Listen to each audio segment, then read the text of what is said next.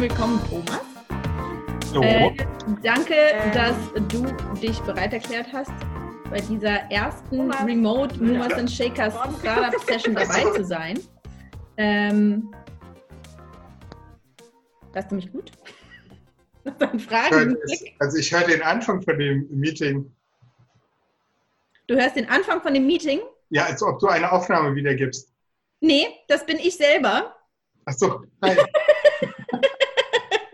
Hallo, Thomas. Ja, ähm, wie schon gesagt, das ist der, äh, die erste Remote Movers and Shakers Startup Session und äh, wir streamen live über Facebook, werden aber auch ähm, das noch nachher zur Verfügung stellen, beziehungsweise auch bei Facebook kann man sich ja noch später angucken. Wir probieren es jetzt einfach aus, ähm, denn Caro und ich hatten dieses Jahr bisher nur eine Möglichkeit, eine echte Movers and Shakers Session zu machen. Das war noch im März, ganz, ganz knapp kurz vorm Lockdown. Ähm, das hat uns sehr viel Freude bereitet und jetzt ist es natürlich ähm, eine kleine Herausforderung. Ähm, aber wir sagen, wir probieren es einfach mal und freuen uns sehr, dass der Thomas dabei ist, denn äh, Thomas kennen wir schon eine Weile und ähm, sind uns vor allem im Startplatz zuerst begegnet. Da kommen wir aber nachher noch zu. Erstmal würde ich mich äh, freuen, wenn du, Thomas, auch wenn es hinter dir im Grunde schon steht, äh, ganz kurz erklärst, ähm, was Curassist ist und wer du bist. Ja, ähm, genau. Also ähm, ja, ich bin Thomas Müller, ich bin äh, Gründer von Curassist. Ähm, bei Curasis geht es hauptsächlich darum, dass wir ähm, die freie Berufsausübung für Pflegekräfte ermöglichen. Pflegekräfte melden sich bei uns an und äh, wir äh, machen das alles so offiziell, dass die halt eigene Patienten abrechnen können. Und das ist halt ganz, ganz wichtig, vor allem jetzt in dieser Corona-Zeit, ähm, wo halt ähm, beispielsweise ein Riesenengpass entsteht, weil ähm, die ja ausländischen Pflegekräfte quasi alle wegfallen, also diese polnischen Pflegekräfte, bulgarischen Pflegekräfte. Und da ist es natürlich ein, ein, System, wo halt jede Pflegekraft, die jetzt gerade kann, die Zeit hat, ähm, sich bei uns anmelden kann und dann halt einfach vor Ort Patienten versorgt und das wird dann über die Krankenkasse abgerechnet. Ich selber bin der Thomas Müller, habe extra einen Namen, den man leicht schreiben und sich gut merken kann. Ähm, bin mittlerweile ähm, bin mittlerweile etwas älter geworden. Ich glaube, das ist mittlerweile ein Alter, was man nicht mehr sagt. Ähm, das Licht macht so, dass die Haare grau sind. Ähm, ähm, es ist nicht mein erstes ähm, Startup, was ich gegründet habe. Es ist tatsächlich mittlerweile das fünfte Startup, was ich gegründet hatte. Ähm, ich habe aber eine lange Auszeit gehabt, ähm, weil ich ja ein sehr bewegtes Leben quasi vorher schon gehabt habe. Und Corasis ist halt ähm, jetzt das Baby im sozialen Bereich von uns. Genau. Cool. Ja, da bist du im Grunde schon im Hier und Jetzt angekommen mit der Vorstellung. Wir springen noch mal ein paar Jahre nach hinten, ähm, nämlich zu dem Moment, äh, wo Curasis gestartet ist.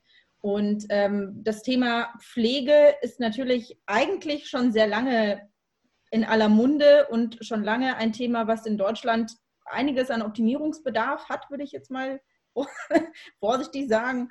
Ähm, jetzt gerade habe ich das Gefühl, es ist noch viel präsenter geworden, ähm, ja. unter anderem auch durch die Corona-Krise. Aber lass uns wirklich noch mal kurz ein paar Jahre zurückgehen. Ähm, wie seid ihr gestartet? Was war dein Impuls, äh, Curassist zu gründen? Ja, das war äh, ein langwieriger Impuls sozusagen. Ähm, ich hoffe, alle haben Zeit und Chips. Ähm, es ist äh, ganz einfach, ich habe äh, mein äh, erstes Startup, was richtig äh, gut war, das war die EONX GmbH. Ähm, da haben wir große äh, Netzwerke aufgebaut und als ich 28 war, ähm, da habe ich eine Krebsdiagnose gekriegt. Und das hat äh, tatsächlich mein, mein Leben quasi verändert, weil ich auf einmal gemerkt habe, wie nah ähm, man eigentlich stetig irgendeiner Veränderung sein kann, die einem ja, wie soll ich sagen, das Leben kosten kann. Und da war ich dann ein Jahr lang weg vom Fenster und habe das dann halt äh, schon äh, faszinierend gefunden, wie diese wildfremden Menschen sich um mich gekümmert haben, der sich vorher eigentlich da überhaupt nicht so wirklich dafür interessiert hatte und sowas. Und wie die alle gekämpft haben und wie die glücklich waren, äh, was weiß ich, wenn ein Ergebnis gut war oder wenn ich wieder auf den Beinen war oder sowas, da waren die alle so mitglücklich und ich dachte mir immer, die kennen mich überhaupt nicht. Und das hat mich so fasziniert, dass ich ähm, gar nicht mehr zurück in meine alte Firma gehen wollte, sondern ich hatte dann äh, ja nach so langer, was mache ich, was mache ich, was mache ich, äh, Überlegung dann tatsächlich die Firma abgewickelt, also aufgelöst und äh, Verträge verkauft und ähm, habe die Ausbildung zur Pflegefachkraft gemacht. Habe dann in dem Beruf ähm, äh, ungefähr 14 Jahre gearbeitet, äh, 15 Jahre. Und ähm, aber in den letzten vier Jahren, wo ich in dem Beruf gearbeitet habe, da wurde das dann für mich immer wichtiger, ähm, äh, was zu verändern am System. Weil was mir von Anfang an aufgefallen ist, ist, dass so wahnsinnig viele Pflegekräfte aus dem System rausfallen. Ja, also jetzt beispielsweise ähm, so das typische Beispiel ist halt tatsächlich, wenn eine Frau ein Kind kriegt. Ja, weil ähm, wenn das Kind, äh, selbst wenn es um halb acht äh, in die Kita gehen kann, dann bin ich um acht Uhr erst an der Arbeit. Im Krankenhaus ist um acht Uhr eigentlich schon alles gelaufen. Das ist die Arztvisite. Ja, das heißt, das funktioniert einfach nicht. Und äh, genauso sieht es dann halt auch, wenn die, äh, was weiß ich, aus der Grundschule das Kind um 12 Uhr abgeholt werden muss. Äh, da ist gerade Mittagessenszeit. Das funktioniert einfach nicht. Und deswegen, also musste irgendein System her, um die Leute nicht zu verlieren an Regaleinräumer beim Aldi, weil es viel einfacher ist, sondern einfach zu sagen, hey, das sind Fachkräfte, das sind spezialisierte Menschen, die müssen eine Chance haben, irgendwie ihre Fachkenntnis einzusetzen. Andere Berufe machen es ja auch und ja. äh, das war dann der Grund, wo ich dann halt lange, lange äh, mit unglaublich vielen Rechtsanwälten äh, dran gesessen habe, habe überlegt, wie kann man in einem absoluten reichen Land mit wahnsinnig vielen Grundrechten auch diesen Berufsstand dazu befähigen, äh, das Recht auf Selbstständigkeit zu haben.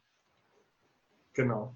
Das ist ein äh, sehr ehrenwerter Moment auf jeden Fall, glaube ich, in deiner Laufbahn und dass du aus eigener Erfahrung da ähm, reingesprungen bist. Ich glaube, das erfordert auch sehr viel Mut und sehr viel Disziplin und äh, sehr viel äh, Durchhaltevermögen, weil, wie du sagst, ähm, das kommt alles nicht so von alleine einem zugeflogen. Da muss man viele Gespräche führen und äh, sehr, sehr hartnäckig sein. Ähm, du hast ge alleine gegründet, richtig? Da waren erstmal noch keine weiteren Gründer mit an Bord. Genau, ich habe äh, alleine gegründet. Das hat äh, ganz viele verschiedene Gründe, ähm, warum ich das eigentlich ganz gut finde, alleine zu gründen. Ähm, äh, auch um, um nicht die Zeit zu vertun, ja, weil man sucht die ganze Zeit und sucht und sucht und sucht und sucht, bis man einen Mitgründer gefunden hat. Und die Zeit, die wollte ich einfach überbrücken, habe gesagt, ich mache das jetzt alleine. Ich habe aber natürlich ähm, gute Freunde gehabt, äh, der zum Beispiel äh, Curassist 1.0, der, äh, der Paul Kerste, hi Paul, ähm, der hat äh, Curassist 1.0 ähm, programmiert, ähm, auch äh, quasi fast kostenlos. Er hat gesagt, wenn ihr Umsätze macht, dann äh, kriege ich Geld. Und so hat sich dann schon immer ein Team gebildet und es gab auch immer ein Kernteam, aber die Anteile habe ich immer alleine gehalten. Und ich finde das auch gut, aber ähm, das finden die Investoren nicht so gut. Da kommen wir auf jeden Fall auch gleich zu äh, sprechen, denn äh, auch da gab es ja auch jüngst, kann man sagen, verschiedene ähm, Erfahrungen deinerseits äh, bezüglich Investoren und Finanzierung. Ähm, das war jetzt schon eine lange Reise seit Beginn von Curassist. Es hat ja. sich viel getan. Ihr seid ähm, ein größeres Team geworden. Wie hat sich das so über die Jahre entwickelt? War das ähm, steil bergauf, was ich nicht vermute bzw. weiß, ähm, oder ähm, wirst, warst du einfach mit sehr vielen Hürden konfrontiert und äh, warst auch zwischenzeitlich vielleicht kurz davor, das Ganze sein zu lassen? Was waren so die größten Learnings oder die größten Hürden ja, äh, in also den vergangenen Jahren?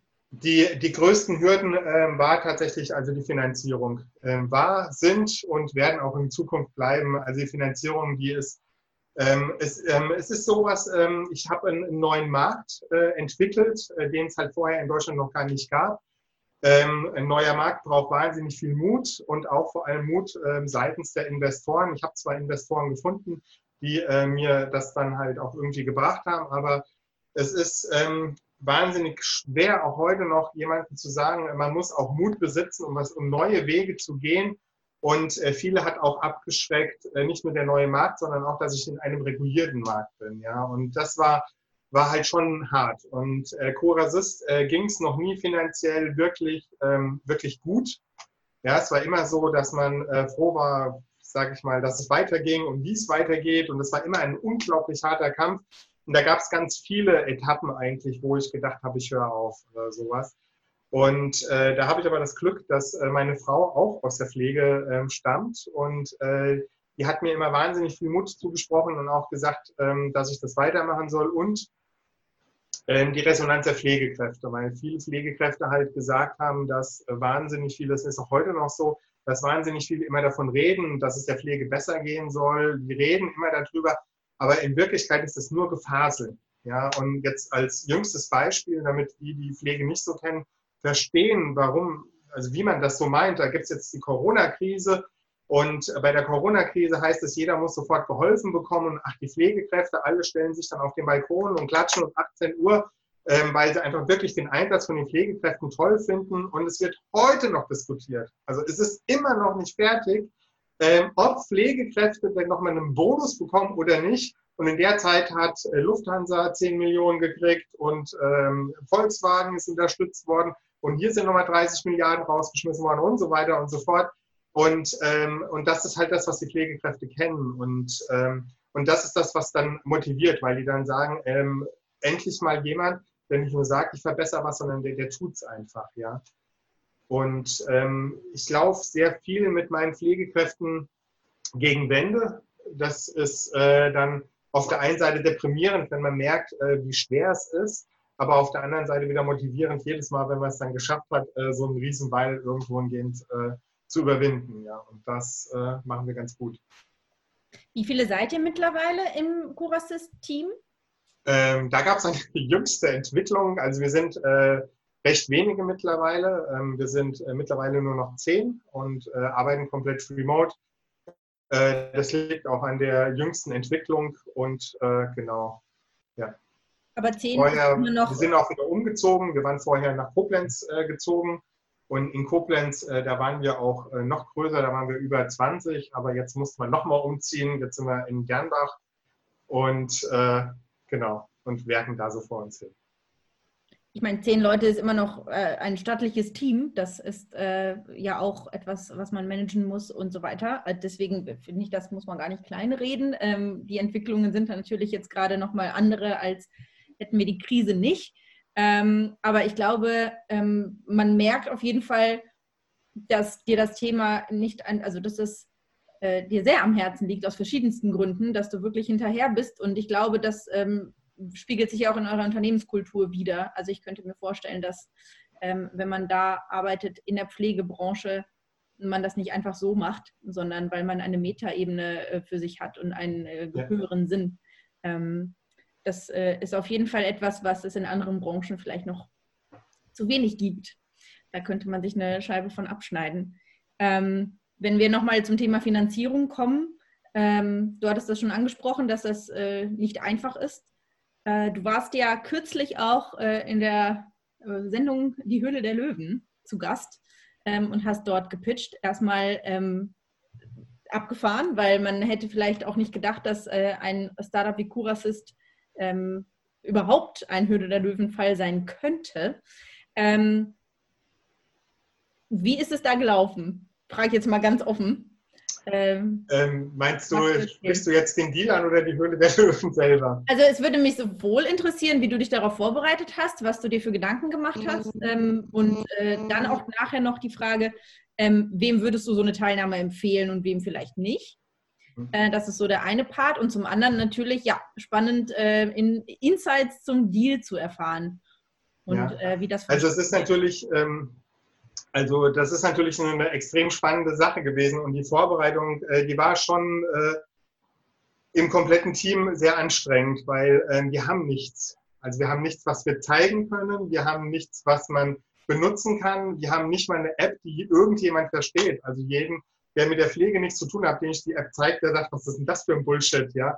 Allein schon, wie kompliziert es ist, da irgendeine Akte anzulegen, aber das ist eine Vereinfachung, diese Ich wollte gerade sagen, das ist ja nicht, weil ihr es kompliziert machen wollt, sondern weil da äh, Regularien sind. Ja. Und das ist halt, äh, und das war auch echt schwer und es war auch ähm, sehr schwer, ähm, für mich, mich darauf einzustellen, dass es ja eine Fernsehshow ist, ja, während ich dann eigentlich versuche, sehr, sehr positiv über diese Pflegekräfte zu sprechen, wurde ich dann halt oft darauf hingewiesen, dass das aber nicht unbedingt das ist, was die Leute wirklich am Fernseher hält. Ja, also man, äh, man muss da schon was Interessantes halt finden. Und das war dann halt so diese Sache, wo man dann gesagt hat, okay, wir, wir zeigen am Anfang einfach den Berufsalltag von den Pflegekräften und äh, auch äh, wie man da die Umgebung gestaltet, äh, dieses Bühnenbild, das war schon, schon, schon echt schwer. Was da eine kleine Anekdote, die echt witzig war, auf dem Bühnenbild, äh, da ist ein Pflegebett zu sehen und ähm, jeder, der da draußen nicht mit der Pflege zu tun hat, denkt sich, da ein Pflegebett, das ist ja cool, stellt man als Kulisse hin. Äh, ich habe über 20 Leute angerufen, um dieses Pflegebett zu bekommen, weil ich ja keine Verordnung von einem Arzt hatte, um dieses Pflegebett zu bekommen, geschweige denn eine Transportverordnung von der Krankenkasse, dass dieses Pflegebett überhaupt angeliefert werden kann. Und das war halt ein Riesenaufwand, bis ich dann jemanden gefunden hat, die dann gesagt hat, okay, sie würde es intern als Messeobjekt quasi zu uns bringen und dann wieder abschreiben und wieder zurückschicken. Und ich habe auch da nie eine Rechnung dafür gekriegt, bin ich total dankbar. Aber da hat man gemerkt, wie, wie, wie, äh, wie dieses System erkrankt ist, dass man es nicht mal schafft für einen Fernsehauftritt, sogar von einem sozialen Start-up, äh, ohne irgendeinen Umstand ein blödes Bett hinzustellen. Gell? Haben wir schon mehrmals gesagt, ja. auch bei Ikea eins ist es billiger. Nächstes Mal. Und, ja. ja das war, das war schon, schon echt spannend. Und bei dem Auftritt selber war ich halt schon ähm, recht aufgeregt, weil es, ähm, wie du schon sagst, Boris, das ist untypisch. Unser Business Case ist untypisch. Ähm, was wir machen, was wir vorhaben, ist extrem komplex. Und das habe ich auch äh, während der, äh, der Aufnahmen, die haben, äh, man sagte mir, eineinhalb Stunden gedauert. Ich selber habe das Gefühl, das waren drei Minuten oder sowas. Das habe ich dann schon sehr stark gemerkt und habe auch immer die ganze Zeit gezweifelt, weil ähm, so viele Fragen da waren und immer, äh, da war einer von den Löwen, der hatte immer versucht zu erraten, was wir machen und er hatte das dann immer reingeworfen, ihr macht das und das und ich dann immer so, nee, leider nicht. Dann, ach, jetzt habe ich verstanden, ihr macht das so und so und so und ich so, nee, äh, das auch nicht. Wurde zum Glück rausgeschnitten, ähm, aber das war, das hatte mir dann während dem Pitchen die ganze Zeit gezeigt, ähm, wie komplex mein Modell ist und äh, wie erklärungsbedürftig, ja. Ähm, aber die haben es zum Schluss ganz gut zusammengeschnitten, finde ich. Also hat ja jeder verstanden, wurde viel drauf angesprochen und ähm, scheint auch endlich mal ein Thema gewesen zu sein für diese Sendung, wo man beim Metzger mal drüber spricht oder beim Bäcker, muss ich ganz ehrlich sagen. Und da ähm, fand ich auch ganz, äh, ganz spannend. Ja. Und dann die Frage, wem würdest du so eine Teilnahme empfehlen? Ich meine, man hätte vielleicht gedacht, Startups, die äh, wie du äh, nichts zu zeigen haben, weder ein physisches Produkt noch eine App, die für einen Endverbraucher jeglicher äh, Natur ähm, spannend sein könnte, hat da vielleicht nicht so seinen Platz. Du hast ja jetzt erstmal gezeigt, dass das wesentlich äh, besser laufen kann als gedacht ähm, und dass es durchaus einen Platz für solche äh, Modelle auch gibt. Aber hast du da eine Empfehlung an Startups, für wen das eher was sein könnte? Boah, eigentlich ähm, also abgesehen von den klassischen Startups, die ähm, eigentlich da sind, ähm, ist es recht schwer. Also weil ähm, ähm der Spagat, den ich eigentlich die ganze Zeit mache, das, ähm, also viele sagen so, ich hätte eine gespaltene Persönlichkeit irgendwo hingehend, weil auf der einen Seite möchte ich ja was verbessern, das ist gar keine Sache, aber auf der anderen Seite, ich bin Geschäftsmann. Ich habe ein Unternehmen zu führen. Ich, äh, und und ähm, wenn man diesen Grad einigermaßen hinbekommt, ja, dass man auf der einen Seite halt wirklich das Soziale nicht aus den Augen verliert, aber nicht die ganze Zeit ähm, in dem Ding ist, ähm, dann glaube ich, äh, kann das ähm, schon was reißen. Ja, das, dann kann das schon äh, gut sein, dass man da halt wirklich souverän auftreten kann und dieser, äh, wie die ähm, Löwen oft sagen, denen, bei denen zählt die Persönlichkeit sehr stark. Ja. Ähm, es ist natürlich auf der anderen Seite, ähm, es ist so, ähm, man sollte sich vorher Gedanken machen, wie viele Leute interessiert mein Thema wirklich. Mhm. Und vor allem realistisch sein in dem Moment. Ja, also ich habe ähm, jetzt nicht ein einziges Mal vor den Löwen gestanden und oder auch bei dem äh, bei der Bewerbung oder bei den Vorpitches oder sowas. Da habe ich niemals da gestanden und habe gesagt, ja, in Deutschland, ja, da gibt es 3,4 Millionen Pflegebedürftige. In Europa, ja, da sind das 50 Millionen Pflegebedürftige. Und mhm. weltweit haben wir 1,6 äh, und so weiter und so fort. Und äh, also das heißt, ich bin immer bodenständig geblieben in Deutschland. Wenn man fragt, ja klar, ist das adaptierbar für andere Länder, das ist überhaupt gar keine Frage. Und die sind ja auch nicht doof. Und ähm, das sind halt so Dinge, wo man halt merkt, das ist bodenständig. Es ist ein interessantes Thema, was viele Leute bewegt. Und ich habe mir das nicht aus den Fingern herausgesaugt. Ja, man kriegt das oft mit, wenn ich so mit anderen Startups spreche, dann ähm, äh, versuchen die oft dieses Problem quasi zu schüren, was sie lösen. Ähm, für so Startups äh, würde ich es nicht empfehlen, weil äh, man hat das auch bei, ähm, ja, bei vielen Startups schon gesehen, die dann halt tatsächlich vor allem in der neuen Staffel, die jetzt hier seit März kam, dass da schon ähm, richtig äh, mit übel mit denen umgegangen wird und dass es auch ausgestrahlt wird. Ja? Mhm. Das scheint auch so das Neue an der neuen Staffel zu sein, dass halt auch solche Konflikte äh, nicht mehr einfach nur äh, dummes Startup strahlen wir nicht aus, sondern die werden ausgestrahlt äh, bis zu dem Punkt, wo dann halt tatsächlich da einer sagt, ich fühle mich von euch total verarscht und wie kommt ihr denn auf diese Bewertung und sonst irgendwas. Gell? Während bei mir die Bewertung, ähm, das habe ich mehrmals denen auch gesagt, die ist äh, äh, mit dem Umsatz, den ich da genannt habe, äh, so ein Deal zu machen, ist eigentlich unmöglich. Äh, viele sagen auch, ja, er hat sich übersteigert in der Bewertung. Es wurde ja nicht alles gezeigt. Ja, von daher ist mir auch egal, was die sagen. Ähm, aber ich konnte es halt wirklich so gut darstellen, dass es dass, der, dass die Firma wirklich einen Wert hat, auch wenn der Umsatz nicht stimmt, ähm, dass es Hand und Fuß hat. Und äh, wenn man das vorher mit genug Leuten bespricht äh, und vor allem auch zuhört, ja, also wirklich den Zweiflern und den Skeptikern zuhört und nicht denkt, ich weiß alles besser, äh, dann klappt das auch. Und dann ist das tatsächlich auch eine Plattform, äh, wo man auch als soziales äh, Startup einen Deal kriegen kann. Ja, ich glaube, das ist das Los aller Social Startups natürlich, ähm, die dann auch sehr häufig damit konfrontiert werden, ihre Sachen halt for free zu machen, weil sie ja so sozial sein. Ne? Das ist ja trotzdem ja. ein Business. Also das darf man da nicht vergessen und das ist einfach nur äh, das Add-on und ein sehr, sehr wertvolles Add-on, dass es ein soziales Startup ist. Und ähm, ja. gerade die sollte man vielleicht dann doch eher unterstützen und nicht auch noch weiter ausquetschen und alle möglichen Goodies und äh, Produkte und Services for free verlangen, weil sie halt sozial sind. Ähm, ja. Und äh, bezüglich ähm, des Deals, ähm, wie ist es danach weitergegangen? Ich kann mir das so schwer vorstellen. Ich habe zwar jetzt schon, schon mit ein paar Startups irgendwie mal gesprochen in der Vergangenheit, die dort gewesen sind, wo es mal geklappt hat und wo es nicht geklappt hat, aber ähm, dann sagt man da in der Sendung, ja, finde ich supi, hier äh, ist die Kohle. Wie geht es dann nach so einer Sendung weiter? Kriegt man dann direkt die Telefonnummer von den äh, Investoren und sagt, hier viel Spaß? Oder sind das dann irgendwelche Assistenten und man sieht die Investoren eigentlich nie wieder? Nee, das ist schon so, dass wir, also direkt nach der Sendung sind wir unten ins Café gegangen und da hat dann äh, der Maschmeyer nochmal nachgefragt gehabt, wie viel Geld er jetzt gesagt hatte und dann hat er den Check halt ausgestellt und dann habe ich den in die Tasche gesteckt. Genau. Und äh, hatte dann halt überlegt, auf welches äh, Konto ich denn halt ja. überweise. Ungefähr so, so, so dachte ich, ist es, genau. Ja, eben. Nee, es ist tatsächlich, ähm, also es ist äh, auf der einen Seite wärmer, als man denkt, und auf der anderen Seite äh, nichts Neues. Ja. Ähm, es ist wirklich so gewesen, dass ich mich noch abends mit äh, dem Herrn Maschmeyer und mit der Wörl im äh, Restaurant getroffen habe und äh, wo sie auch nochmal ähm, tatsächlich Spezialisten noch mit dazu gesessen haben, wo wir dann äh, gegessen haben, haben über den Deal und über alles gesprochen.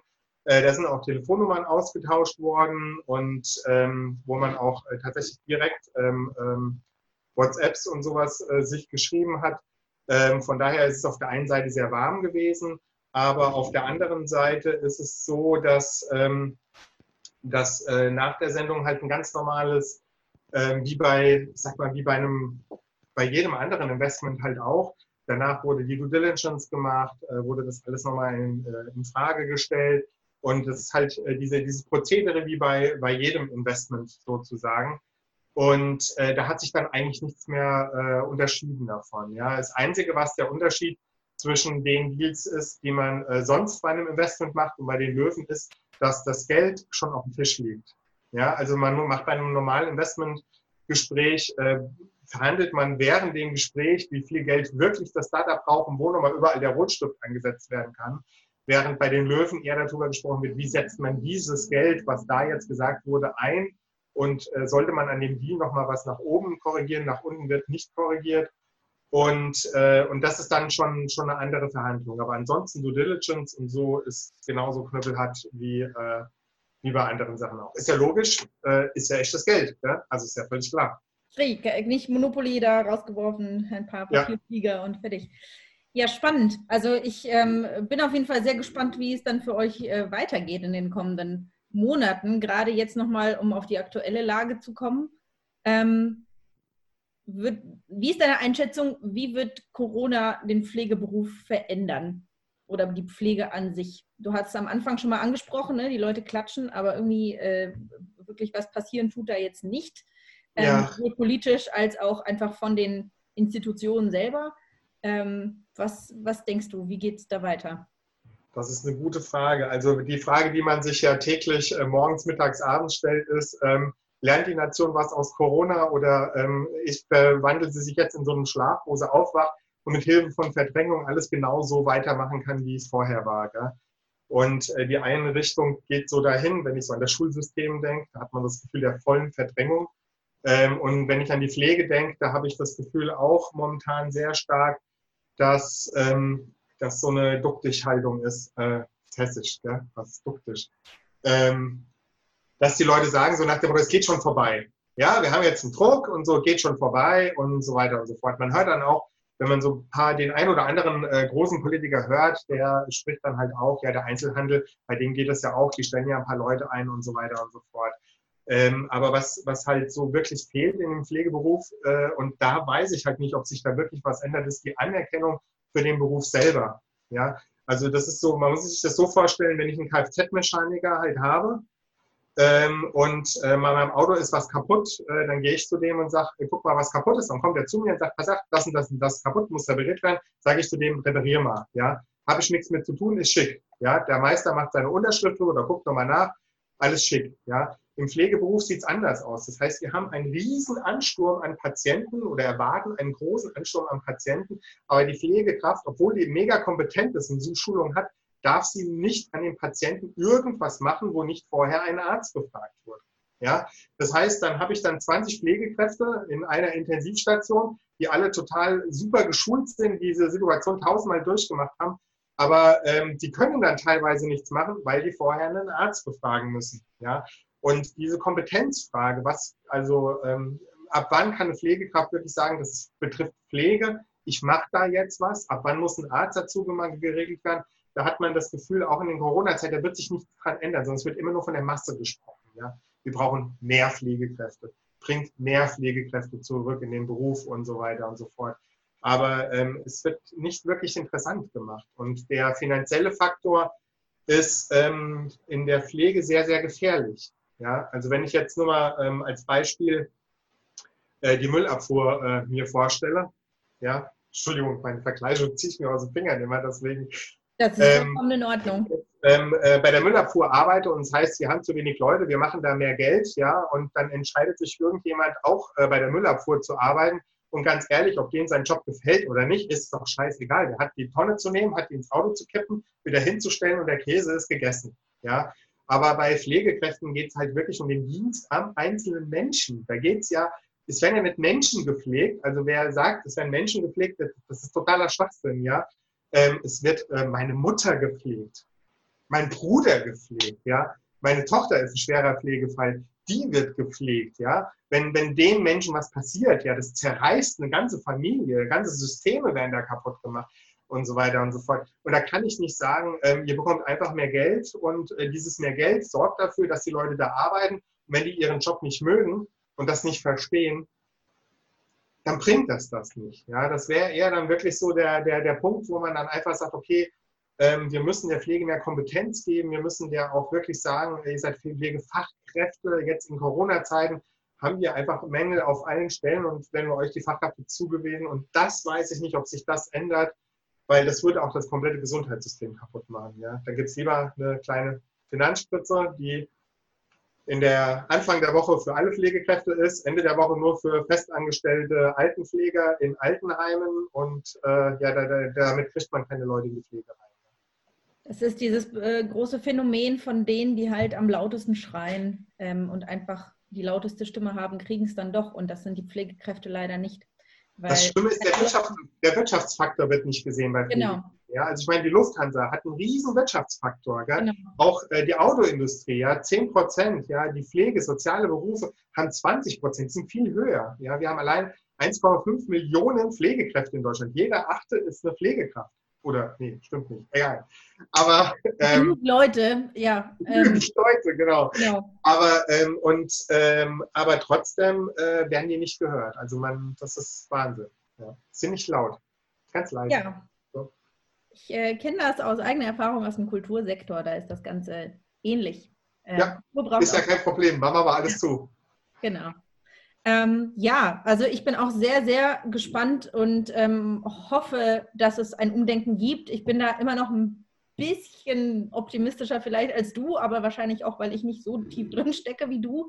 Ähm, ich versuche einfach ähm, da die Hoffnung erstmal nicht zu verlieren und würde es natürlich mir und der Branche und allen Beteiligten sehr, sehr wünschen, wenn äh, das Umdenken demnächst stattfindet und unser Gesundheitssystem vielleicht äh, auch einfach, einfach ähm, andere Prioritäten oder mehr Prioritäten in diese Richtung setzt. Ähm, also hier und da merkt man das. Anträge gehen schneller durch. Anträge, die vorher nur persönlich waren, kann man jetzt per E-Mail machen. Und ich bin mir sicher, dass sowas dann halt bleibt. Und die Geschwindigkeit, die wir jetzt mit den Anmeldungen fahren, die haben wir vorher niemals erreichen können. Also von daher muss ich sagen, äh, krankenkassenseitig, äh, die tun alles, was in ihrer Macht steht. Ja, die Industrie wird gerade digitalisiert. Ja, und das merkt man sehr, sehr stark an allen Sektoren.